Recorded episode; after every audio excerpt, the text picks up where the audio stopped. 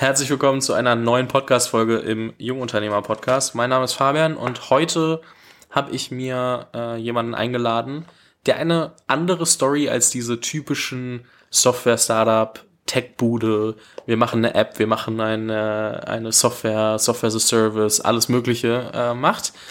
Denn ähm, heute habe ich äh, Nikolas Hartmann eingeladen. Das ist der Gründer von Fly, einer Milchalternative aus Erbsenprotein kennt man vielleicht aus dem Supermarkt oder wer in Berlin Mitte wohnt, äh, bestellt das vielleicht das eine oder andere Mal bei Gorillas, wie ich das jetzt inzwischen mache, äh, wie sich dann so als äh, guter Podcast-Host, der jemanden einleitet, auch äh, gehört. Und ich muss ja testen, können wir später drüber sprechen. Aber ähm, inzwischen hat Fly mehr als drei Millionen Liter Milch verkauft, gelauncht äh, Ende Januar 2020, also in so anderthalb Jahren ähm, fast dreieinhalb Millionen Liter. Ich hatte heute nachgeguckt, es sind irgendwo 3,3 Millionen oder so. Das wiederum bedeutet, selbst wenn man irgendwie ähm, Listungen im Supermarkt betrachtet und Online-Shop irgendwie ein paar viele Millionen Umsatz. Ähm, also irgendwo würde ich jetzt mal tippen, so um die äh, irgendwo zwischen fünf und zehn Millionen. Aber können wir Nikolas gleich nochmal zu fragen, je nachdem, wie weit er äh, kommentieren mag oder nicht. Wahrscheinlich eher weniger. Ähm, sei ihm äh, gegönnt. Auf jeden Fall auch noch eine Series A geraced zuletzt.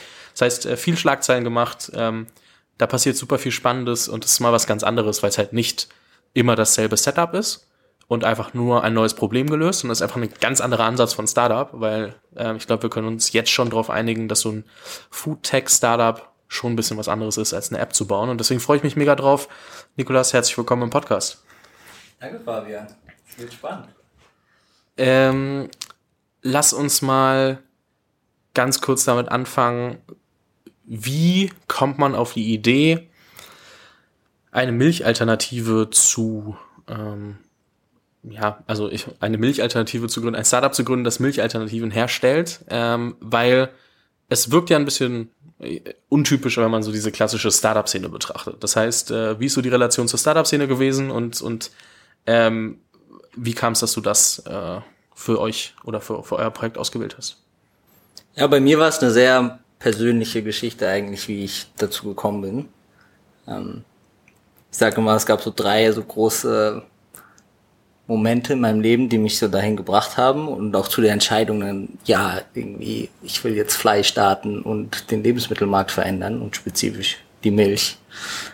Ähm, der erste war eigentlich so, ja, in meiner Jugend, ich wollte unbedingt NBA-Star werden, habe in der deutschen Jugendnationalmannschaft gespielt, äh, bin auch heute noch Riesenfan, es sind äh, NBA-Playoffs ja gerade und äh, hatte dann eine ziemlich bittere Verletzung. Ähm, und das war so, so 16, 17. Mhm. Das war echt so ein Moment in meinem Leben, wo ich, davor hatte ich nur so ein Ziel. Ich habe meiner ersten Freundin damals noch gesagt, so, hey, Svenja, du, ich weiß nicht, wie das, ob es mit uns das werden kann, aber bei meinem Leben gibt's halt Basketball und nichts anderes. Und das war natürlich schon krass, wenn es dann so wegfällt, du hast so eine Verletzung und ich habe mich halt gefragt, was, was soll ich machen, was habe ich mein ganzes Leben gemacht. Ähm, und da kam ich das erste Mal dann, nach einem halben Jahr kam ich da so ein bisschen raus auf so Fakt, das Leben ist mehr als immer nur besser, schneller, höher, mehr. Und ähm, das ist spannend, dass du dann im Startup-Alltag gelandet bist, wo das ja gefühlt das einzige ist, wo, also gefühlt, was man so nach sieht bei den Leuten, ne? Also so. Genau, ich glaube im Start, also um da einen kleinen Ausreißer zu machen in der Startup-Welt, ist das so voll, ja, so das amerikanische Work hard und äh, du musst so durchhasseln oder was auch immer die Leute sagen. Aber ich glaube, gerade mit diesem eindimensionalen Approach kommst du heutzutage mhm. nicht mehr weit. Ähm, ja, der zweite große Moment war dann, äh, nachdem ich so ein bisschen in der ganzen Welt äh, studiert habe, war ich, habe ich ein Praktikum gemacht und äh, wollte unbedingt so gesunde Ernährung, da, da habe ich gesagt, das ist voll das Potenzial und bin dann halt darauf gekommen, dann die ganze Wertschöpfungskette mir anzugucken und eben bei einer Molkerei, die sogar eigentlich äh, ein bisschen über meine Mutter ein paar Ecken, die wir kannten, die halt so Biomilch äh, produziert. Und das war für mich wirklich so ein, ein heftiger Moment, weil ich dachte davor immer so Magerquark, so das Beste, was du, was du essen kannst, dachte also mega gesund und hab halt Magerquark, Lachs und äh, Gesundheit war so ein großes Thema für mich aus dem Sporthintergrund. Aber ich dachte immer, das wäre mega gut für mich. Und dann habe ich halt das gesehen da, wie die, wie die Kühe so auf so ultra engem Raum, so voll, das war halt wirklich so nasty gerochen, die Euter waren fett angeschwollen, das war wirklich so, wo ich mir gedacht habe, so fuck, daraus kommt was, was irgendwie gesund sein soll. Und das so, also das, es war, es war echt, ja, schon ein heftiger Moment und seitdem lebe ich auch persönlich äh, vegan. Ähm, verzichte komplett auf, auf, auf tierische Lebensmittel. Und das dritte war dann so, okay, diese, diese Leidenschaft von Veganismus ist halt immer mehr gewachsen und ich fand es echt so spannend und dachte mir so, krass, was ist ein Riesenthema und so. Und dann äh, war ich halt in meinem letzten Job vor, vor Fly, wo ich so, äh, war ich als Berater unterwegs. Da war so ein, ja, mein, mein neues Projekt wäre dann so gewesen, für einen, einen großen holländischen Milchkonzern Milchpulver nach China als, als Säuglingsnahrung zu verkaufen, als so Wachstumsmarkt China das war natürlich so das Letzte, wo ich mir gedacht habe, so fuck, wofür, wofür investiere ich eigentlich meine Zeit? Und dann war eigentlich der Schritt sozusagen von der Ursprungsfrage Fly zu gründen, war dann halt kom komplett natürlich. Es war so, ja, so das ist das, dieser Magerquark, dieses Milch, denken Leute, es wäre gesund. Und ich hatte mir so gedacht, so krass, no way, glaube ich, dass das gut für uns ist. Und das war wirklich so der, der Funke zu sagen, hey, das müssen wir doch anders machen können ich kann mir vorstellen, dass egal wie viel Überzeugung dahinter steckt, und wenn du sagst, ich mache jetzt eine ähm, Milchalternative, äh, dass da vieles auf einen zukommt, was man sich vorher vielleicht nicht so ausgemalt hat. Ähm, und nachdem sich ähm, eine Milchalternative sehr stark von einer App äh, unterscheidet, wie sah denn am Ende der Prozess aus? Ähm, wie lange hat es gedauert, bis ihr von Idee bis fertigem Produkt oder sagen wir auch erster Prototyp, wir können gerne beide, beide Zeitschritte irgendwie mal eingehen. Ähm, und was für Schritte muss man da alles durchlaufen? Weil ich glaube, es ist, es hat keiner eine Vorstellung davon, wie die Produktentwicklung in dieser Foodbranche ähm, bei so einem neuen Produkt auch dann wirklich aussieht. Ja, das ist eine super Frage, weil genau das habe ich mich auch gefragt. Ich dachte so, hey, du hast jetzt hier so ein bisschen Ernährungsberatung und so gemacht, aber du hast eigentlich Wirtschaftshintergrund wie sollst du eine Foodtech Company gründen?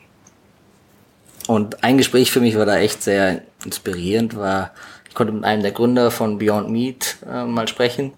Und weil die beide waren auch keine Food Scientists. Mhm. Und ich dachte mir so, okay, ich muss jetzt der krasseste Food Scientist sein, um so eine neue Milch zu entwickeln. Und die haben sich eben dann mit einer University zusammengetan, haben halt mit der Uni ähm, da viele an, sag ich mal, so Technologien, die schon in der Forschung relativ weit waren, aber in der Industrie noch nicht so richtig angekommen sind, ähm, ja, zusammengetan und haben das dann auf den Markt gebracht. Und da dachte ich mir, ach krass, wenn die das können, äh, warum ich nicht auch? Und bin am Anfang ja ganz einfach zur TU Berlin gegangen, bin in die Sprechstunde reingelaufen von Professor Drusch und habe äh, äh, ja ihn gefragt, ob, äh, ob er nicht Lust hätte an so einem Projekt. Ähm, und hatte da natürlich mega Glück, dass er grundsätzlich äh, die TU da Interesse gezeigt hat. Und dann merkt man so auf dem Weg, ist es natürlich ein, ein, ein ellenlanger Weg. Mhm. Und ich kam am Anfang so ein bisschen mehr, wie du es wahrscheinlich sagst, wie, wie wahrscheinlich so aus der Software Richtung dachte mir so, okay, wir launchen unseren MVP in drei Monaten, dann verkaufen wir mal ein paar, gucken, wie es läuft. Und ja, ich habe meinen Job Vollzeit gekündigt, März 2018 und Januar 2020 haben wir verkauft, also knapp zwei Jahre, bevor wir den ersten Sale überhaupt hatten. Ähm, der erste Prototyp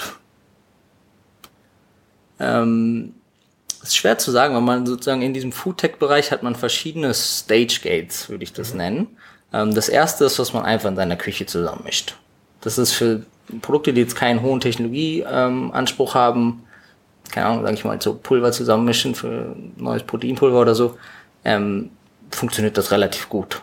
Ähm, bei so einer Milchalternative ist es ein bisschen schwieriger, weil wir könnten jetzt nicht einfach Erbsenprotein und irgendwie das zusammenmischen, dann haben wir eine Milch, dann haben wir halt irgendwie so einen Protein-Shake, äh, der nicht so neutral schmeckt wie eine Milch. Und dann hatten wir sozusagen als zweiten Schritt Labor. Ähm, das heißt, wir hatten dann so aus der aus dem Labor in der TU Berlin hatten wir da so äh, so Muster. Ähm, das ist aber sehr so Unilabormuster sind dann so sehr technologisch. Die kannst du eigentlich nicht mal probieren. Du kannst sozusagen sehen, funktioniert diese Drucktechnologie oder diese Dampftechnologie und was macht das mit den Produkten. Also Technologie in diesem Food-Bereich und Foodtech bedeutet, wie produziere ich eigentlich am Ende das finale Produkt, dass genau das bei rauskommt, was ich haben will. Ja, genau. Genau. Ähm, ja, und dann gibt man irgendwann von dort, also vom Labor, auf die Pilotanlage. Mhm. Ähm, da in, hatten dann schon die Anlagen, die man später auf den Großanlagen hat. Ähm, und das ist ein riesen Bottleneck in der ganzen Industrie. Ne? Also ein bisschen überspitzt gesagt, jeder kann sich zu Hause was zusammenmischen. Es gibt so fast keine Pilotanlagen in Europa und meistens gehören die dann zu Alpro und Danone und den großen. Und aber ohne wirklich diese Muster auf dem finalen MVP-Status herstellen zu können, hast du halt eigentlich keinen Vergleich. Und der nächste Schritt danach ist halt so 100.000 Liter produzieren. Gleich riesige Mengen. Und das war diese Herausforderung, die wir in diesen zwei Jahren lösen mussten, ist, wie können wir viel iterieren und testen, ohne gleich jedes Mal 100.000 Liter zu machen. Das ist natürlich Schwachsinn. Mhm. Ganz kurz, wie muss ich mir das vorstellen, wenn du in diese Sprechstunde reinrennst? Das heißt, du hast geguckt, welcher Professor beschäftigt sich mit den Themen. Ähm, ist es dann so, dass du mit dem sprichst, sagst, hey, ich würde gern das machen.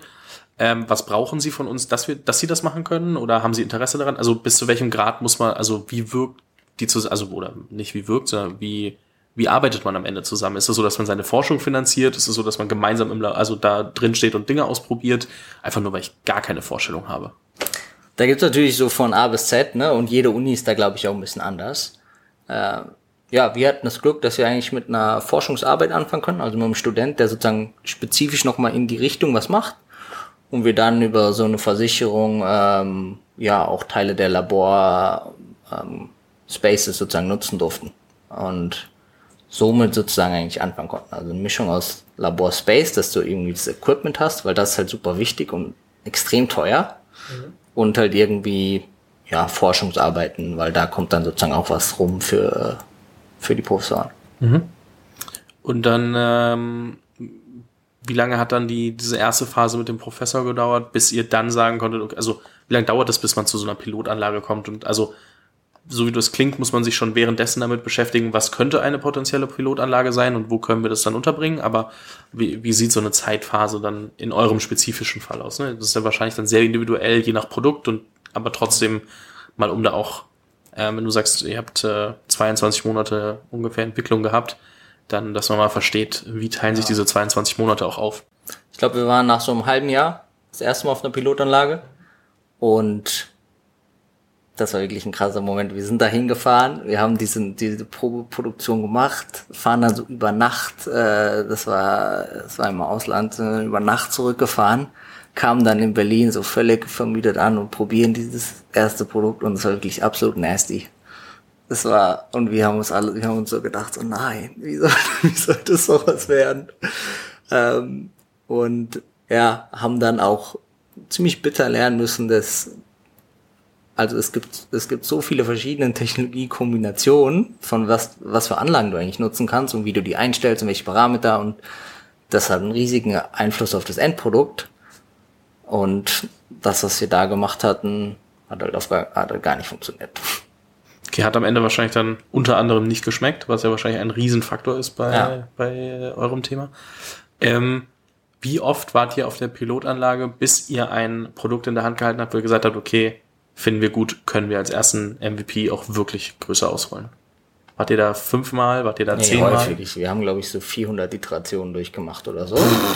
Aber wir haben halt häufig auf Pilotanlagen so, äh, wir nennen das so Bases hergestellt und die dann sozusagen im Labor verfeinert, um mehrere Hypothesen schneller zu testen, weil wir können, wir konnten halt nicht so häufig auf die Pilotanlagen, weil es halt immer relativ teuer und äh, ja, aber ich meine zum Beispiel jetzt machen wir gerade wöchentlich Versuche auf Pilotanlagen. Also jede Woche werden halt sozusagen da Sachen getestet, ähm, so dass wir halt möglichst viel iterieren können.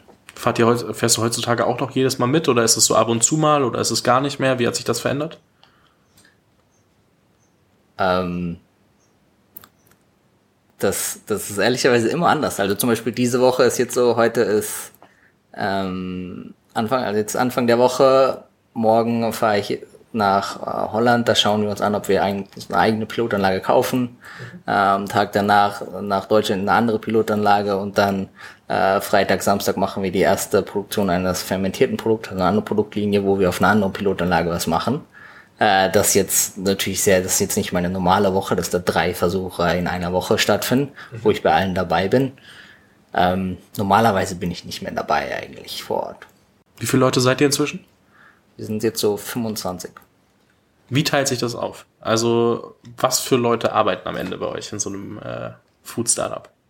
Darf man Food-Startup ja. sagen oder muss man Food-Tech sagen? Das ist nicht, also, sonst wirkt es so, als ob wir, ähm, ich kann nichts Falsches sagen, weil sonst fühlt sich irgendwer angegriffen. Ich sage nichts.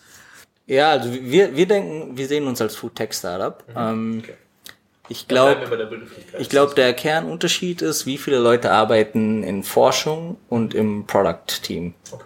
Ähm, also der Unterschied sozusagen zwischen Research und Product ist, Research ist wirklich mehr ja, jetzt nicht Grundlagen-Research, aber, aber das geht, da geht es noch nicht um spezifische Produkte, sondern da geht es um verschiedene Technologien, die grundsätzlich unsere Produkte ermöglichen oder besser machen.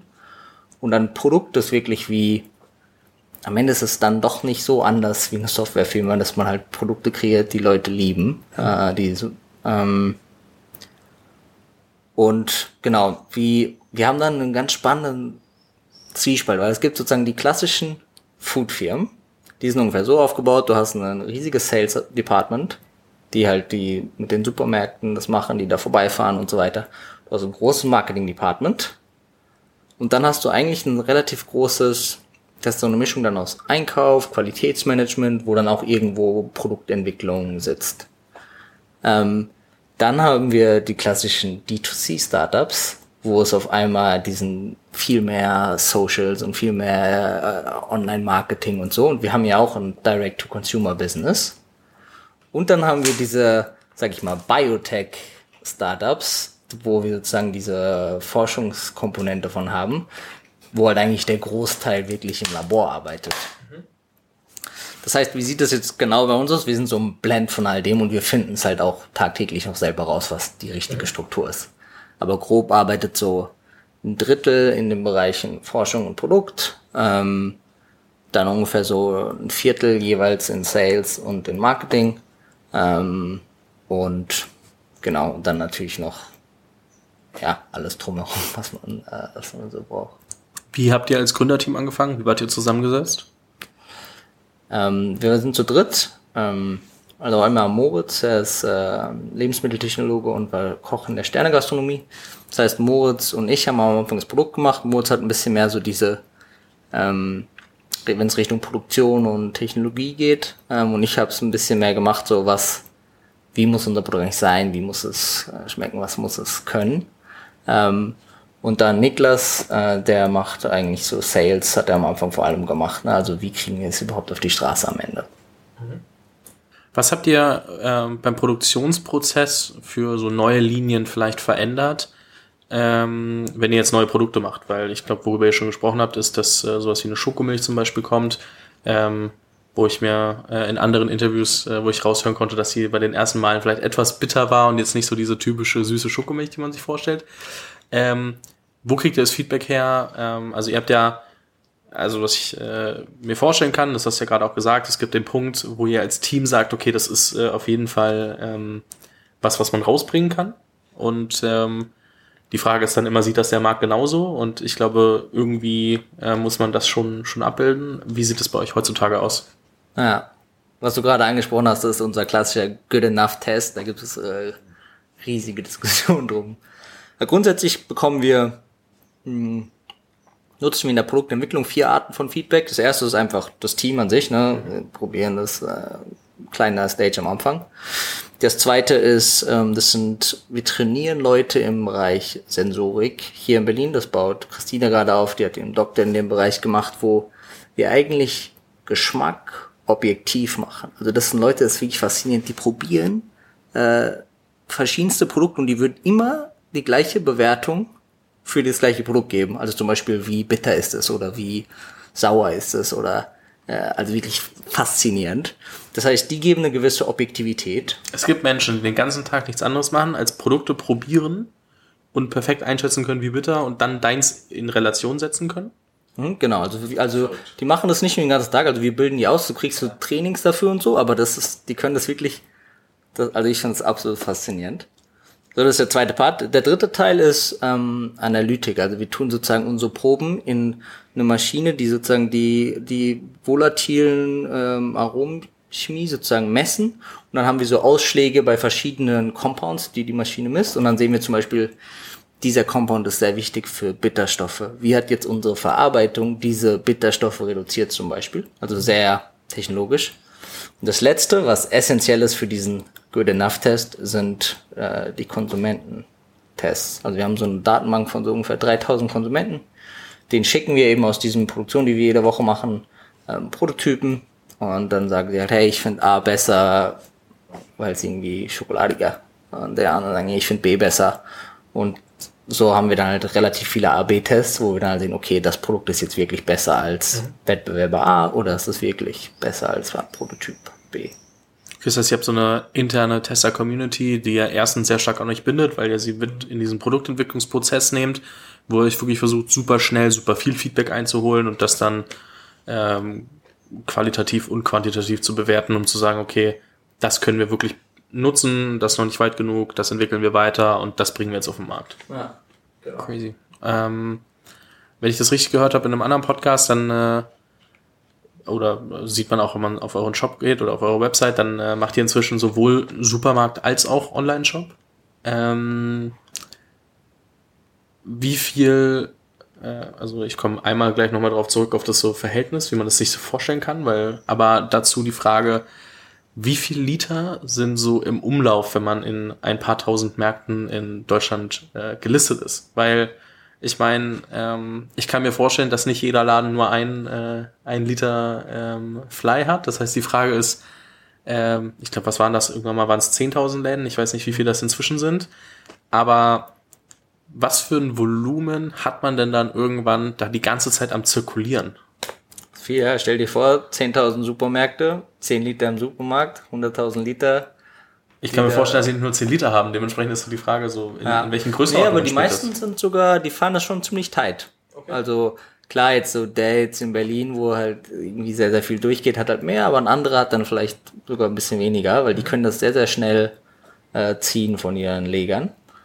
Ähm, Genau, aber ich glaube, so die Zahl 100.000 ist ungefähr ziemlich richtig. Also wir produzieren so zwischen einmal jede Woche oder alle zwei Wochen und wir produzieren entweder gerade ja so 80.000, 160.000 Liter pro Produktion. Mhm. Ähm, ja, ich meine, wahrscheinlich ist es in drei Monaten wieder anders, aber so äh, hoffentlich. ähm, genau. Ja, wenn man sich das anguckt, dass ihr nach zehn Monaten eine Million Sales hattet und jetzt bei äh, was sind das? Ähm, 16 Monate, nee, 18 Monate, irgendwie 3,3 Millionen, dann merkt man ja auch, dass ihr da ganz schnell wächst in dieser, in dieser Sales-Zahl. Also von daher, wenn wir dann in drei Monaten gucken, dann äh, haben wir da die 5 Millionen bestimmt schon drüber. Das stimmt. In der, in der Hochrechnung, äh, auch wenn ich die nur im Kopf gemacht habe. Aber ähm, wie verteilt sich das? Also bei euch ähm, ist es so, dass so 5% über den Online-Shop läuft? Oder ist es inzwischen so, dass die Marke schon groß genug und stark genug ist, dass Leute da viel öfter sogar im Online-Shop bestellen? Kann man, kann, also wie, wie, wie, wie verteilt sich das auf Supermarkt und, und Online-Shop? So 80-20. 80 okay. Supermarkt, 20 Online. Ähm, und online sind ungefähr die Hälfte Abokunden, weil das ist natürlich der, der Vorteil bei sowas wie Milch ist, das brauchst du halt immer wieder. Und ähm, das muss halt, ist halt theoretisch lang haltbar, das heißt, du kannst ja einfach eine Zwölferstiege dahinstellen und ähm, ja, musst es dann halt nicht schleppen. Ich glaube, das ist so, sind so die Main-Vorteile, sag ich mal, von online. Genau. Das heißt, ihr belebt quasi den Milchmann von früher wieder? Hoffentlich, ja genau. Der alte Milchmann, der vorbeikommt, der deinen Kasten Milch bringt. Ja, man sieht es ja schon bei, bei anderen äh, Foodprodukten ähm, oder äh, Drinks, dass sie sich sehr gut im Abo verkaufen. Ähm, und da viele Leute jetzt auch ähm, für so ähm, Consumer Brands äh, immer wieder Abo-Modelle für Lebensmittel abschließen, was ja super spannend ist wohl, weil Abos waren früher irgendwie so Netflix, Spotify und, und äh, meine Versicherung so ungefähr und jetzt kommt da halt auch Essen, äh, Trinken, alles Mögliche dazu. Ähm, klar, wir kennen HelloFresh, wenn es ums Essen geht, aber dann gibt's sowas wie Y-Food und andere Alternativen und äh, dann, dann ihr jetzt. Ich habe es vorhin auch gesehen, dachte so, ähm, ja, bevor ich jetzt jedes Mal, wenn ich einkaufe oder irgendwo was bestelle, dann noch gucke, habe ich genug Milch und also das so dieses, dann muss man auch nicht drüber nachdenken, muss nicht jedes Mal gucken, muss nicht jedes Mal irgendwie nachbestellen, weil man gerade merkt, oh Kaffee alle, sondern wenn es jeden Monat reinkommt, dann weißt du einfach, okay, ähm, let's go. Und wenn du dann irgendwann mal ähm, 50 Stück übrig hast, weil du zu viel bestellt hast und zu wenig getrunken, dann äh, musst du dir vielleicht Gedanken machen. Aber Ja. ja, und da ist ja auch, muss man sagen, die Technologie deutlich super vorangeschritten, was man alles in Shopify Plugins nutzen kann. Äh, Also, dass Leute einfach mit einem Klick sagen können, nee, dieses Mal nicht, ich überspringe diese Lieferung oder so. Das geht ja mittlerweile super einfach, ohne dass man da jetzt komplex sich irgendwas bauen muss. was halt super spannend ist für euch wahrscheinlich, ist, wie viel mehr, ihr kriegt ja viel mehr Daten über, wie viel brauchen die Leute, wie viel trinken die. Man kann wahrscheinlich mehr, deutlich mehr einen Kundendurchschnitt so versuchen zu, zu errechnen. Also so unser durchschnittlicher super Power-User, der irgendwie Ahnung, 24 Stück im Monat bestellt, wenn nicht mehr, der ähm, bestellt die auch wirklich jeden Monat und also man kann dann wahrscheinlich viel mehr Daten sammeln. Gleichzeitig, also dementsprechend kann man auch sehr viel genauer planen, was verdient man eigentlich an einem Kunden, was ja viel, viel schwieriger ist, wenn man das jetzt über den Supermarkt betrachten würde, weil sich auch da ja dieses Handelsvolumen immer wieder verändern könnte. Ähm, das heißt, äh, habt ihr dann auch, also weil auch Margen und so natürlich andere sind, wenn man die aus dem eigenen Shop heraus verkauft, wie viel Anstrengung geht für euch in den, in den Online-Shop? Also so dieses, den Ausbau des Shops, ist das so Prio ähm, neben dem Key Account Management, wenn es dann um Supermärkte geht, äh, wirklich so als, hey, das ist ein ganz, ganz großer Teil unseres Business Developments? Ja, ist schon ein Riesenteil, aber klar ist es kleiner als, als der äh, Supermarktteil. Ne? Das ist schon unser, unser Kern. Ähm, wobei, was wir eigentlich vor allem schätzen, ist so dieser direkte Kontakt zum Kunden. Ich glaube, dass das in der Zukunft einfach immer mehr wert wird natürlich auch und wir da halt enorm viel lernen von Feedback zu Bewertung zu, welche Produkte, was sollen wir verändern, was denken Sie dazu, was gibt es irgendwo mal Issues in irgendwelchen Produktionen oder ähm, sollen wir irgendwo, also da, da merkt man halt, dass es so, diese, diesen Austausch hast du halt nicht im Supermarkt. Da ist, ähm, ist auch spannend. Viele von den großen Supermarktmarken haben auch, die haben fast keinen Customer Service Team. Weil sich halt nie, ne, also wenn du dich jetzt bei, äh, ja, irgendeiner Supermarktmarke beschweren, macht ja irgendwie niemand, weil. Ja, höchstens der Filiale oder so. Ja, genau. Und das ist natürlich, natürlich nice für die, die keinen Customer Service haben müssen, aber eigentlich natürlich was super Wichtiges, dass du direkt dich mit deinen Kunden austauschen kannst, der in dem Fall vielleicht happy ist oder nicht happy ist, aber du es halt, das ist uns halt super wichtig an dem Kanal und äh, finden wir auch was, das wir gerne ausbauen wollen. Ja. Jetzt haben wir darüber gesprochen, dass da irgendwie 100.000, äh, wenn nicht mehr Liter teilweise im Umlauf sind. Ähm, das Ganze will ja irgendwann finanziert werden und wir hatten schon darüber gesprochen, dass ihr den Anfang ähm, über ähm, über auch Eigenkapital finanziert habt und, und euer Erspartes dafür äh, geopfert habt. Wann kam der Punkt, wo ihr das erste Mal eine Finanzierung aufnehmen musstet? Also wie weit wart ihr? Weil ich kann mir vorstellen, dass ihr jetzt, also ich würde jetzt einfach mal tippen, dass ihr nicht zwei Jahre durchgehalten habt, weil das schon sehr, sehr viel Geld wäre, was, er, äh, was ihr da auf jeden Fall auf dem Konto gehabt hättet. Ähm, so, wann, also auch, wie sehr konntet ihr planen? Weil es ist ja immer schön, wenn man es ein bisschen rauszögern kann, aber manchmal ist es dann irgendwie auch also sehr, sehr viel Balanceakt, vielleicht auch gerade bei der ersten Runde. Und wie viel muss man zeigen, wenn man so mitten in der Entwicklung eines solchen Produkts steckt? Weil ich, wie gesagt, es ist halt einfach was anderes als eine App. Muss man da schon zeigen, dass man irgendwie die, die ersten Prototypen hat? Reicht es, dass man äh, zeigen kann, dass man in der Research Iterationen macht? So, wie unterscheidet sich Fundraising von dem, was du, was du von anderen so mitbekommen hast, zu, zu Foodtech? Also wir haben grundsätzlich zur ersten Teil der Frage, wir haben das erste Mal Geld au- aufgenommen vor, direkt vor dem Launch, um sozusagen die erste Großproduktion zu finanzieren, um das Marketing Okay, crazy. Also ihr habt Launch fast zwei Jahre durchproduziert, also durchfinanziert von der Entwicklung. Ja, genau. Crazy. Ähm, Stark. und die andere Frage ist, wo rein investiert der Investor? Also wo liegt sozusagen der Wert? Ist es nur das Team? Dann kannst du natürlich super früh das Geld aufnehmen, weil da macht es keinen großen Unterschied. Ist es irgendeine Art, dass du irgendwas schon erreicht hast, dann müssen halt meistens die Prototypen schon relativ weit sein, weil sonst ist so ein Early Prototype im Foodtech-Bereich ist immer so, ja, aber was, was bringt das mir? Ne? Also jetzt, keine Ahnung, jetzt bei einem Joghurt oder als Käse ist es, wenn es jetzt irgendwie was ist, was halt ungeil schmeckt, was komisch aussieht, was nicht so richtig funktioniert, dann ist es fast nichts wert. Ne? Das heißt, entweder schaffst du es bis hin zu einem Prototypen, wo du echt sagst, boah, so, das hat echt Potenzial. Oder ist es halt eher, okay, wir wollen das machen, wir haben ein mega Team. Ähm, ja, Das heißt, alles in between ist schwierig. ja, genau. Weil Ja, du trotzdem eigentlich auf Team raced, aber in einer deutlich späteren Phase mit deutlich mehr eigenem Ja, Kapital, das schon verbrannt ist. Und dann muss man halt schauen, dass man sehr, sehr gut, also im Biotech-Bereich musst du das natürlich machen, ne? weil du nicht, da muss man halt sehr, sehr gut zeigen, welche Milestones hat man eigentlich erreicht und hat man die sehr effizient erreicht. Ähm, Ähm, habt ihr zu dem Zeitpunkt, wo ihr die Finanzierung aufgenommen habt, ähm, eure Milch äh, oder eure, eure Rezeptur schon patentieren lassen? Also, weil, also eine Sache, über die man in Deutschland nicht spricht, was aber für Deutschlands äh, Wirtschaftskraft unfassbar spannend ist, sind ja Patente, auch wenn wir jetzt heutzutage, glaube ich, nicht mehr ganz so viele machen wie früher, aber ähm, und ich habe gesehen, dass ihr es äh, patentiert habt, was ja auch super viel Sinn macht, weil ähm, äh, deswegen war das zu dem Zeitpunkt schon soweit?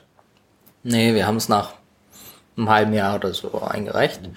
Ähm, genau, was wir schon, was man halt auch nicht unterschätzen darf, ist schon mal sehr viel Arbeit. Und wenn du natürlich so ein kleines Team bist, ist so, wie viel Fokus steckst du jetzt wirklich da rein? Und damit ist es natürlich dann öffentlich, ne? Also das ist auch immer so eine sehr, sehr dünne Linie, wie man das halt schreiben muss, dass man halt nicht zu viel freigibt, aber halt genug, dass es halt wirklich sehr spezifisch ist und Patent werden kann. Was sind Vor- und Nachteile von, von Patent? Du meinst jetzt gerade eben ein, also das Patent am Ende ist öffentlich und dementsprechend muss man gucken. Aber äh, was spricht dafür, eines zu machen und äh, was hätte vielleicht auch dagegen gesprochen? Also dafür ist natürlich, man hat dann was in der Hand, das erstmal nicht so einfach nachmachbar ist. Und wenn man dann auch zeigen kann, dass das, was man kreiert hat, wirklich, ähm, wirklich eine super Sache ist oder von Konsumenten sehr gut angenommen wird, dann ist natürlich die Kombination sehr, sehr attraktiv. Der Nachteil ist ganz klar Zeit. Ne? Also wenn du irgendwie ein Dreiergründerteam bist oder wir waren da, also ein kleines Team bist, dann ist so, jede Sekunde von jedem Mitarbeiter ist halt super wichtig und wie viel Zeit willst du wirklich äh, Patentrecherche, Anwaltskosten, äh, das Ding schreiben, iterieren ist ja auch nicht so, also schreibst den ersten Draft und ist fertig. So, man kann sich halt vorstellen, so irgendwie, ja, die Masterarbeit, die man geschrieben hat oder so, das ist halt ein ziemlich fettes Ding. Das ist, glaube ich, der größte Nachteil. Okay. Ähm, wie ist das so mit Patenten? Ich habe äh, tatsächlich zu wenig Plan von, deswegen muss ich einmal Kontextfragen stellen. Ähm, ein Patent sorgt dafür, dass jemand nicht einfach quasi das nachmachen darf. Könnte man das aber lizenzieren, wenn man wollte? Also könntet ihr quasi, wenn jetzt ähm, andere, also ein, ein großes Thema für euch ist ja, ähm, Milchalternativen äh, größer zu machen. Ihr wisst aber selber, dass es auf jeden Fall noch ein bisschen dauert, bis ihr Milliardenvolumen an Litern produzieren könnt. Wenn jetzt irgendeine große Molkerei kommen würde und sagen, hey, wir würden gerne in den nächsten Jahren umstellen oder im nächsten Monaten, ähm, könnten wir euer Patent lizenzieren? Ist das was, was man mit Patenten machen kann? Also ich habe wirklich Ja. gar keinen Plan.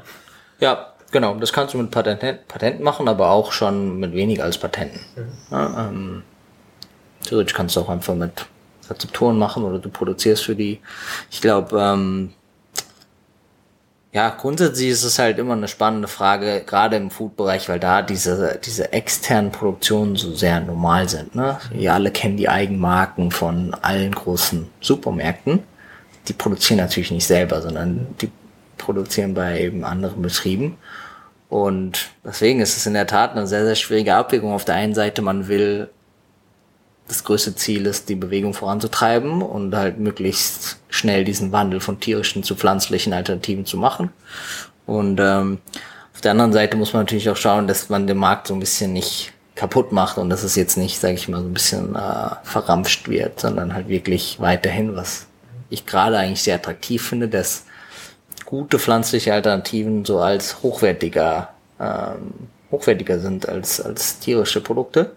Ich glaube, zum Anfang ist das immer super wichtig und irgendwann muss man natürlich danach dahin kommen, dass pflanzliche Alternativen günstiger werden als tierische und damit sage ich mal komplett Mic Drop. Ja, fair. Also anfangs muss man irgendwie diese Wahrnehmung beim Konsumenten hinkriegen, dass er merkt, okay, irgendwas muss ja der Unterschied sein.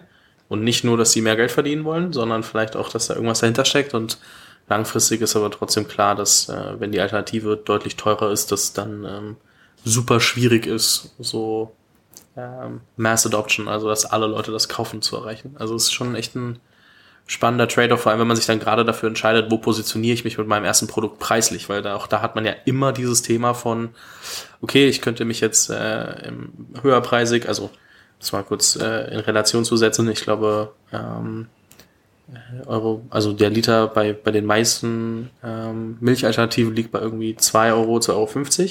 Ähm, und Milch liegt wahrscheinlich irgendwo zwischen äh, 70 Cent und 1 Euro, je nachdem, oder 1,50 Euro, je nachdem, was man kauft. Ich glaube, das obere Ende ist dann Bio- oder Weidemilch oder so. Ähm, und da ist dieser Euro on top, beziehungsweise teilweise 1,50 Euro on top schon eine, schon eine ganz schöne Ansage für viele Leute, so dass sie sich wirklich dreimal überlegen, ob sie es wirklich kaufen. Aber ich glaube, äh, dass wenn die Leute das dann mal kaufen und regelmäßig äh, äh, innehaben, dann ähm, ist es auch was, was zur Gewohnheit wird irgendwo und man dann auch sagt, okay, wenn das jetzt noch günstiger wird, dann äh, springen wahrscheinlich auch auf, bei Preis immer mehr Leute auf. Ne? Also dieses typische Markt- und Nachfragediagramm, ich schätze schon, dass das da äh, einen ganz großen, ja, nicht Anklang, sondern ich suche das richtige Wort dafür, aber äh, sehr gut darstellt, wie die Kurve sich ver verhalten wird. Ja. ja, und du hast natürlich eine, eine enorme Veränderung in deinen Produktionskosten, je nachdem, wie groß du bist. Na, also die ersten Produktionen sind natürlich viel, viel teurer und auch jetzt und je größer du wirst, desto effizienter wird das natürlich. Mhm. Ja, spannend. Ähm, ich glaube, das wird, das wird noch richtig interessant, weil wenn man sich es anguckt und da steckst du natürlich deutlich tiefer drin als ich, ähm, dann sind Milchalternativen ähm, auch, also wir wohnen jetzt in Berlin äh, oder ich, also oder in Berlin Mitte und da ähm, ist sowieso alles irgendwie in allen Regalen voll und auch wenn man sich irgendwie die ganzen ähm, Instant Delivery ähm, Apps anguckt, dann ist da immer irgendwie alles voll mit Milchalternativen. Ähm, ich weiß aber, dass es bei mir zu Hause in Fürth, wo ich herkomme, äh, deutlich weniger der Fall war oder sehr viel länger gebraucht hat, bis es soweit ist. Ähm, wo man das dann immer merkt, ist zum Beispiel in so Cafés oder Restaurants. Wie viele Alternativen gibt's dort? Hier hast du alles, was man sich vorstellen kann. Ähm, bei uns hast du halt vielleicht Soja, vielleicht Hafer, vielleicht aber auch gar nichts. Also inzwischen gibt's gar nichts fast nicht mehr, aber ähm, das merkt man halt schon, dass da so dieses, diese ähm, Adoption viel, viel langsamer ist. Und auch wenn die Wahrnehmung, glaube ich, für viele Leute ist, dass sowas wie Oatly oder so schon omnipräsent sind, wenn man sich dann die Zahlen anguckt, dann ist dem ja nicht so. Ne? Also dann, dann äh, schieben die super viel Wahrnehmung auf dieses ganze Thema. Aber es ist trotzdem so, dadurch, dass überrepräsentiert dargestellt wird, wie viel Oatly äh, konsumiert wird und nicht dargestellt wird, wie viel Milch konsumiert wird, verzerrt sich, glaube ich, einfach krass diese Wahrnehmung. Ich glaube, es dauert schon noch ein paar Jahre, bis dann, bis wir irgendwo Richtung 50-50 kommen, beziehungsweise sich das dann so verdreht, dass äh, Alternativen wirklich mehr konsumiert werden als, als äh, normale, ursprüngliche, herkömmliche Milch. Ja, enorm. Also ja, man gerade hier in Berlin sind ist natürlich Oatly ultra präsent. Gleichzeitig ist so deutschlandweit ist Alpro, also Alpro gehört zu Danone, eine, eine der größten Milchfirmen. Äh, die sind ungefähr doppelt so bekannt im Deutschland-Durchschnitt als Oatly. Also die haben mhm. ungefähr, ich glaube so 45 Prozent Marktbekanntheit, Oatly so 25. Und wir sind jetzt bei irgendwie 8 oder so, also ganz am Anfang. Ähm, und ja, ich sage mal so, alle, also der bis man dahin kommt, dass es mehr als 50 Prozent von Kuhmilch wird, noch wird eine Weile dauern. Also der Markt bewegt sich super schnell und wächst super schnell. Aber gleichzeitig sind wir jetzt irgendwie zwischen 5 und 10 Prozent. Das heißt, aus 10 Leuten trinken 9 Kuhmilch. Ja? Denkt man sich manchmal nicht so richtig in Berlin, aber es ist schon, es ist noch die ganz klare Minderheit und genau das gilt es halt zu beschleunigen, weil ich glaube, jeder weiß, in 50 Jahren wird es andersrum sein. Ich weiß nicht, ob es jeder weiß, aber ich glaube, es kommt immer mehr auf den Trichter, dass es so sein könnte. ähm, ich glaube, du weißt das für dich. Äh, ich glaube, dass es noch nicht jeder, jeder für sich so ähm, akzeptiert oder, oder, oder so sieht. Aber das ist ja, glaube ich, dieser ganz normale Prozess auch, dass das einfach manchmal ein bisschen dauert. Was ich da spannend finde, ist auch, äh, dadurch, dass man diese Wahrnehmung hat, dass Alpro oder, oder Oatly überall sind, ähm, und der Markt eben genau so besetzt ist, wie er gerade ist, dass die beiden zusammen, wenn man das jetzt zusammenrechnet, irgendwie 70 Prozent der Markenwahrnehmung äh, quasi erstmal Markenbekanntheit ausmachen, dann wirkt es ja so, als ob da gar nicht so viel Platz wäre.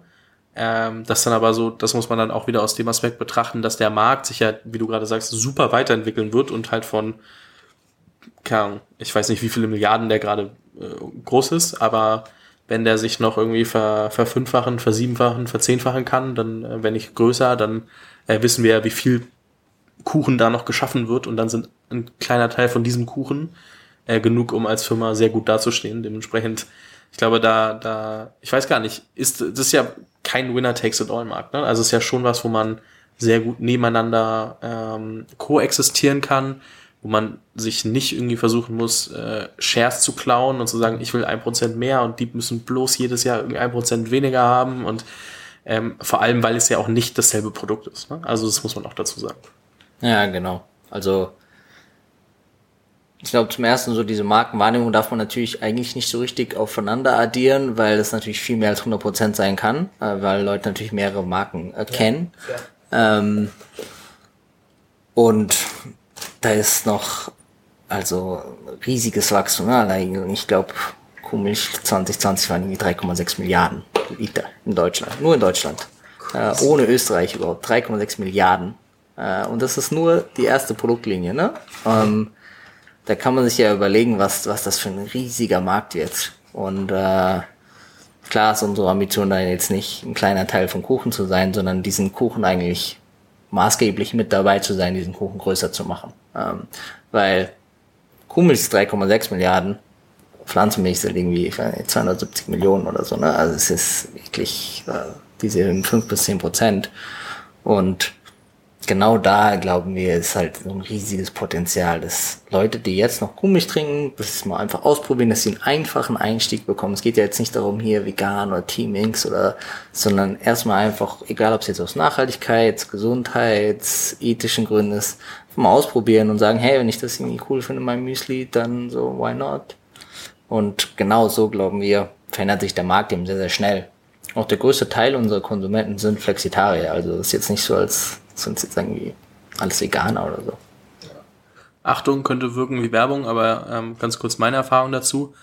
Ich, äh, die erste äh, Fly, die ich gekauft habe, habe ich zu lange in der Sonne stehen lassen, äh, weil es bei uns richtig reingeschienen hat, da muss ich die wegpacken und äh, neu organisieren.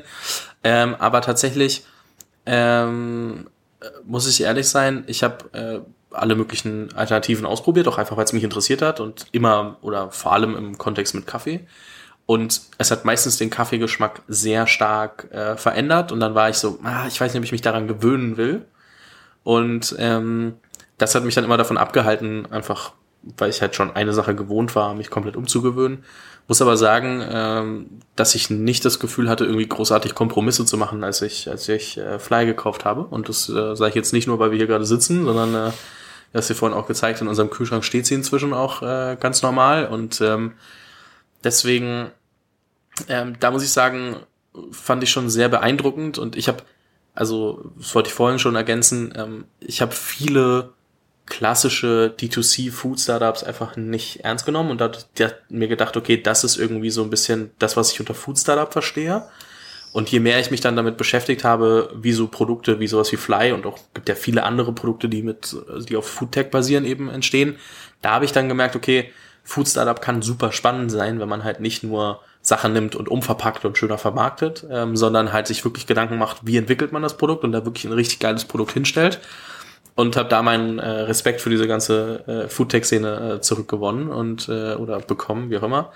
Ähm, und muss sagen, dass ich das echt krass finde, ähm, dass man dann so am Ende ein Produkt dastehen hat, was halt vor zwei Jahren undenkbar war eben, so oder zweieinhalb Jahren muss man sagen. Und ähm, das halt wirklich äh, für mich jetzt Gewohnheit geworden ist, das zu trinken statt meiner statt der normalen Milch. Und ähm, ich bin kein Veganer und ich habe keine irgendwie tausend äh, speziellen Wünsche für mich selber, sondern ich habe es trotzdem einfach implementiert, so weil es es war ein null schwieriger Umstieg. Wie gesagt, ähm, kein bezahlter Werbeblock, ähm, sondern einfach mal kurz meine Erfahrung dazu. Ähm, und ich muss ja sagen, ich habe Fly zumindest von außen immer mal wieder gehört, einfach weil wir äh, uns über gemeinsame Bekannte habe ich das schon immer wieder mal äh, mitbekommen und, und verfolgt. Und dann war ich so, okay, mal gucken, was das wird. Und ich wusste nicht, äh, weil es ja noch nichts gab, was man sich angucken konnte, was man, was man trinken konnte oder so, wusste ich nicht, was das wird. Und jetzt, wo wir heute hier sitzen, denke ich so, krass, habe ich 100% unterschätzt, was daraus werden kann. Äh, das kann ich auch offen zugeben. Ähm, und muss einfach sagen, dass ich es äh, unfassbar faszinierend finde. Cool, Mann. Danke dir. Also. Ich glaube ehrlicherweise auch für alle, die interessiert sind so an dem Space, ist das Faszinierende an so Lebensmittel neu zu denken ist, finde ich, das ist was, was fast jeden Menschen berühren kann und was Menschen sehr, sehr häufig berührt. Wenn es, in einem, wenn es in einem Kühlschrank von einer Person ist, dann sieht das diese Person wahrscheinlich jeden Tag und hast jeden Tag irgendeiner Form von Interaktion mit der Person und kannst sozusagen, ne, idealerweise bewegen wir dazu Menschen zu einer bisschen gesünderen Ernährung und das ist, das finde ich so faszinierend daran, weil es so, es geht so sehr auf den Ursprung zurück. Es ist nicht irgendwie hier das super, äh, keine Ahnung, fancyste Ding, was man irgendwie noch braucht, sondern es gibt irgendwie so dein, äh, dein Haus und Schlaf und es gibt so dein Essen und das sind so die most basic things. Und das eben so eine Milch halt, also wirklich so, das, das fand ich, ist an dem Space super faszinierend und wenn, wenn ihr da interessiert seid, ist es so, was wo man, glaube ich, viel Impact haben kann. Ja. Ja, ich glaube, es ist auch gut zu verstehen, dass Foodtech nicht bedeutet, dass jetzt die Milchverpackung smarter wird, sondern dass halt die, die Formel, die dahinter steckt, ähm, einfach eine andere ist und, und äh, die Wirkung, die damit erzielt wird, einfach, einfach eine andere.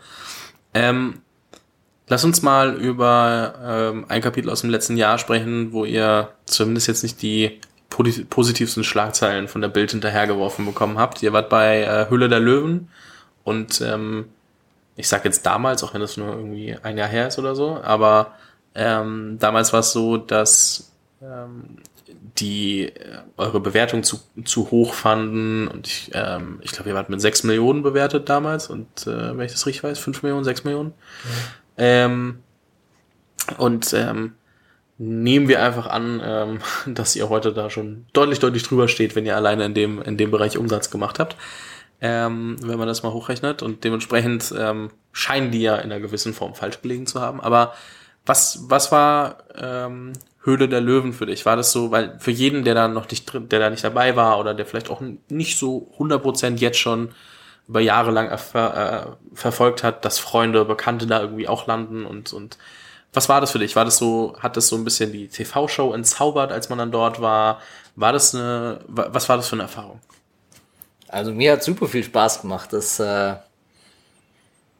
ja, man ist natürlich ein bisschen aufgeregt, so das erste Mal im großen Fernsehen und es schauen zumindest äh, zu der Zeit schon noch, es waren glaube ich knapp drei Millionen Zuschauer, das ist schon, äh, das kann man sich, sag ich mal, sonst nicht kaufen, ne? wenn du jetzt als Startup irgendwie 20 Minuten deine Geschichte vor drei Millionen Leuten im Fernsehen um 8.15 Uhr äh, erzählen willst. Äh, no way. Ne? Mhm. Also das glaube ich ein super Reiz an der Show. Ähm, und dann natürlich, dass es grundsätzlich für ein Produkt, wenn man was hat, was den Endkonsumenten berührt, wie jetzt Milch, die sich jeder kaufen kann, natürlich eine super hohe Relevanz hat für die Zuschauer.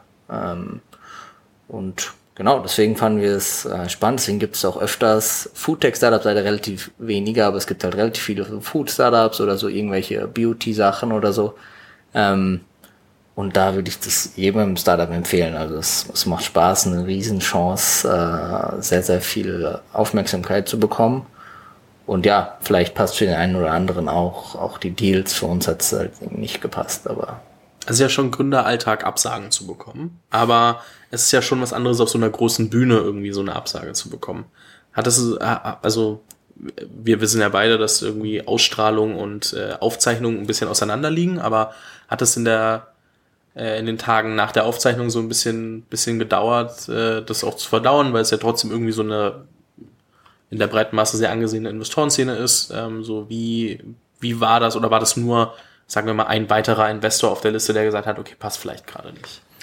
Ja, ehrlicherweise danach waren wir hauptsächlich, ähm, du weißt ja nie, wie die das dann zusammenschneiden. Ne? Du bist eine Stunde, nimmt man alles Mögliche auf und dann wird das zusammengedampft auf diese 20 Minuten. Mhm.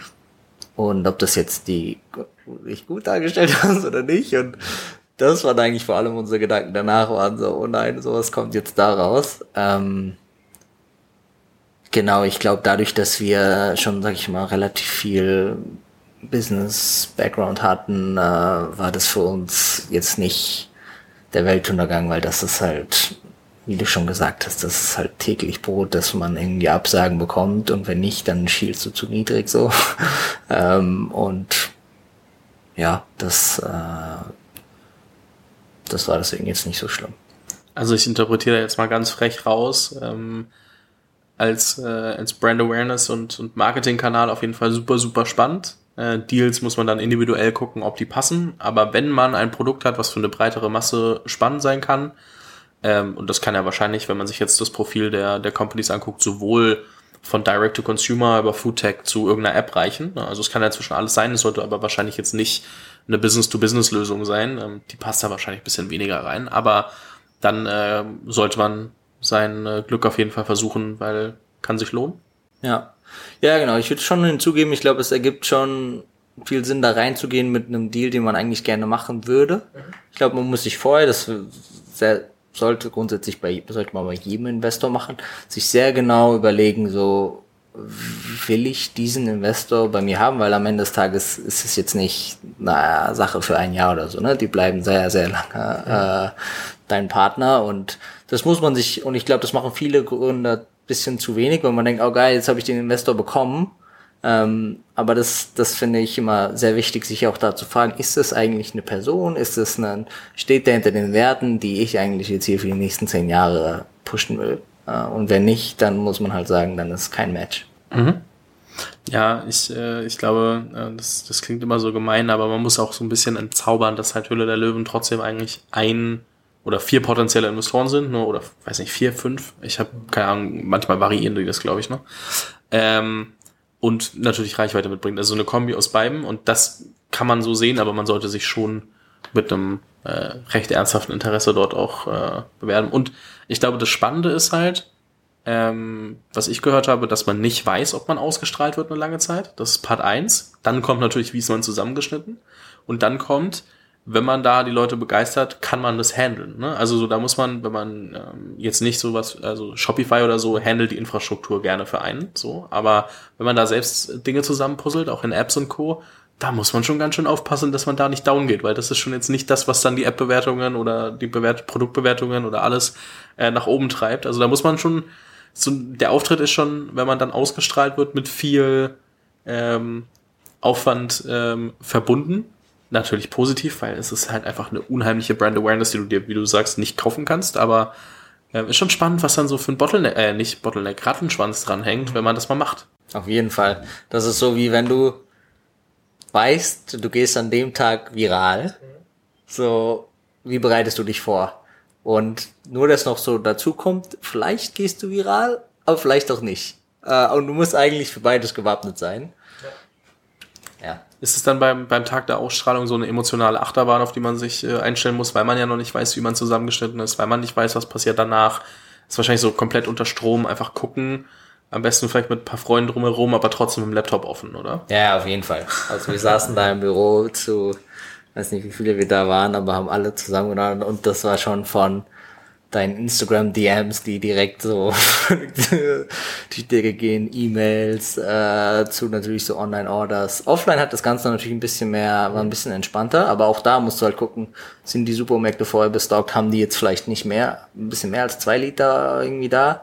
Das war für uns damals auch eine riesige Herausforderung. Wie kriegen wir das vorbereitet, so dass wir eigentlich diese ganzen Rohmaterialien vorher einkaufen konnten, die dann produzieren konnten die dann alle ready haben, das muss, muss ja alles vorher finanziert sein.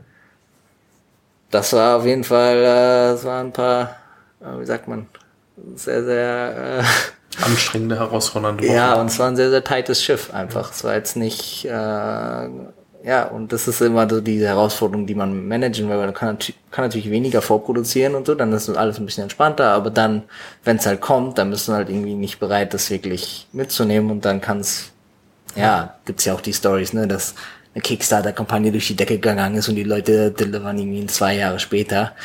Das sowas wollten wir halt auch nicht unseren Konsumenten antun. Mhm.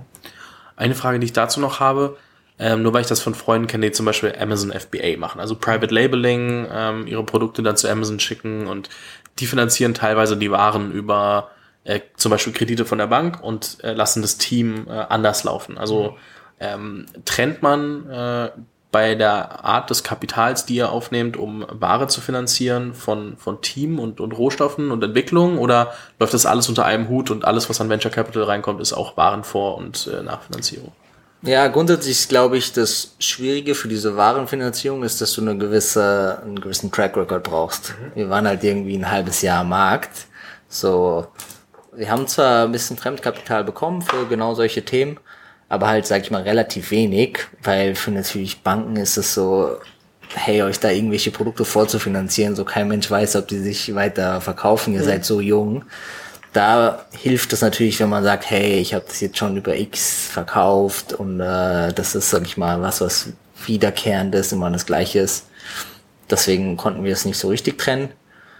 Ähm, und das nächste ist natürlich nicht nur die Finanzierung, sondern eigentlich auch schon in der Ver Verhandlung von, von, von allen Schritten, dass diesen Cash Cycle, so, nen so nennen wir das, mhm. ähm, dem im Kopf zu haben. Wie lange dauert es, wenn äh, eine Rewe sagt, ich bestelle jetzt, bis ich das Geld von der Rewe habe und wann muss ich meinen Lieferanten bezahlen für Rohstoff A, wann muss ich äh, irgendwie Produktion bezahlen, wann muss ich das bezahlen, also dass man sozusagen diesen Cycle optimiert. Und da sind natürlich ja alle dran, aber grundsätzlich sind da hat mich schon einige Partner, die auch sehr sehr und sehr stark unterstützt haben und gesagt haben, okay, wir verstehen, das ist jetzt eine intensive Phase für euer Startup, äh, wir geben euch irgendwie für den Zeitraum, keine Ahnung, 20 Tage mehr oder so.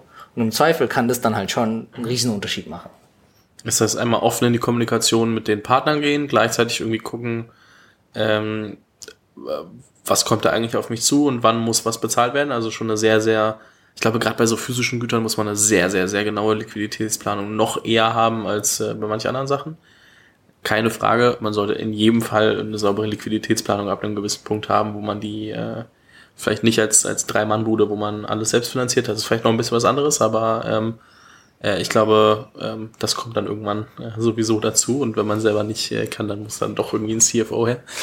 Ähm, nee, aber das, ähm, glaube ich, ganz gut zu wissen, dass man weiß, womit man sich beschäftigen muss, wenn man sich auf das ganze Thema einlässt, weil ähm, ich glaube, wenn wir jetzt eure, also so grob mal Zahlen durchsprechen, wie, wie, wie verhält sich das alles, dann äh, gehen wir so sehr ins Detail, dass keiner mehr hinterherkommt und ich das wahrscheinlich auch nicht verstehe, aber ähm, ich glaube, es ist super wichtig zu wissen, was sind so die Herausforderungen, die eigentlich auf mich zukommen. Weil ähm, ich finde oft bei, bei Gründungen in, in äh, diversen Verticals ist das große Problem einmal zu verstehen, womit muss ich mich auseinandersetzen. Dann die Infos zu finden, wenn ich weiß, wonach ich suche, ist deutlich einfacher weil ich herausfinden kann, wen ich fragen kann. Aber wenn ich gar nicht weiß, wonach ich eigentlich suche, das macht so unfassbar schwer.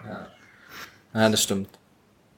Wobei ich oft glaube, also aus meiner Sicht ist so, dass das größte Thema ist wirklich so eine so eine Passion für ein Produkt zu haben, dass du wirklich so dafür brennst, ein Produkt zu kreieren, was halt die Konsumenten wirklich lieben und jetzt in unserem Fall wiederverkaufen, wiederkaufen, bei Apps wieder nutzen oder sowas. Also das finde ich da gibt es aus meiner Sicht, ich gerade hier in Berlin, viel zu viel Fokus auf Online-Marketing und so weiter und so fort. Wo, und wohingegen ich mir immer so denke, dieses, das was zu schaffen, was Leute wirklich gerne nutzen, das und dafür wirklich zu brennen, das ist aus meiner Sicht das Wichtigste, wenn man ein Unternehmen startet, weil das ist am Ende das Herz und ohne das funktioniert aus meiner Sicht nicht langfristig. Na, ich glaube auch, dass es so der Unterschied from good to great ist. So, also du kannst auf jeden Fall eine super solide Company auch aufbauen, ohne diese, diese 100% Passion Driven, aber am Ende äh, das geilste Szenario überhaupt ist ja wirklich, wenn jemand rumrennt und sagt, hey, kauf dir ähm, Fly, es ist erstens super lecker, zweitens passt es voll, ähm, geile Werte auch, weil es ja auch irgendwie ähm, ist ja, ich nenne es mal Functional Fitness Food auch. Ähm, und da kommt ja viel zusammen und wenn du dann jemanden hast, also oder wenn du dann halt wirklich diese Fans hast, die sagen, ähm, hey, ähm, kauf dir das und das weiterempfehlen, dann hast du und selber das super viel nutzen, dann hast du genau das, was du brauchst. Aber wenn du Leute hast, so, ja, ich will unbedingt umsteigen und das ist jetzt so das Erstbeste, was ich gefunden habe, das äh, trägt dich halt auch nicht über, über weite Strecken. Ne? Ja, genau. Und ich glaube, was viele vergessen, ist immer so, am meisten erreicht man das über halt Authentizität. Also wenn du es selber super feierst und ne, egal ob das jetzt eine Milch ist oder zum Beispiel auch Gymshark fand ich faszinierend, wo man sich auch denkt, ja, auch der, der Ben Francis, der, der feiert halt einfach diese Gymkultur und er lebt das halt voll durch und durch und dadurch ist es halt authentisch und dann kann man halt sehen, wie dann jemand, der so für ein Thema brennt, dann in der Lage ist, Sachen zu kreieren, die vielleicht äh, sozusagen auch andere Leute so berühren. Aber ich glaube, wenn man selber nicht für das Thema dann so brennt, dann ist es irgendwie schwierig, das zu kreieren. Glaube ich, ja. Da kann ich auf jeden Fall keine Anschlussfrage mehr stellen, weil das ist einfach schon ein sehr gutes Ende, um Leute zum Nachdenken anzuregen. Ne? Hast du gut eingefädelt, bin ich, bin ich ehrlich. hast, hast du gut eingefädelt? Nee, ich glaube, ähm, also ich stimme dir da voll zu. Ähm, was auf jeden Fall, ich würde mich auf jeden Fall freuen, wenn wir nochmal in so äh, paar Monaten oder einem Jahr oder zwei sprechen, wenn sich das alles nochmal eine ganze Ebene weiterentwickelt hat und dann da nicht mehr ähm, 20, 25 Leute sitzen, sondern das halt irgendwie immer größer wird und man mal sieht, wie sich das auch, ähm, also was für Entwicklungen das nimmt, weil das kann sich, selbst wenn man das jetzt so hört, glaube ich, super schwer ausmalen, was da so in, in den nächsten Monaten äh, auf euch zurollt. Und äh, ich bin sehr, sehr gespannt, was das dann auch für so Herausforderungen als Gründer mitbringt. Ähm, weil ich glaube, dass da auch sehr viel äh, Wachstum euch noch abgefördert wird, äh, abgefördert, äh, gefordert wird von euch.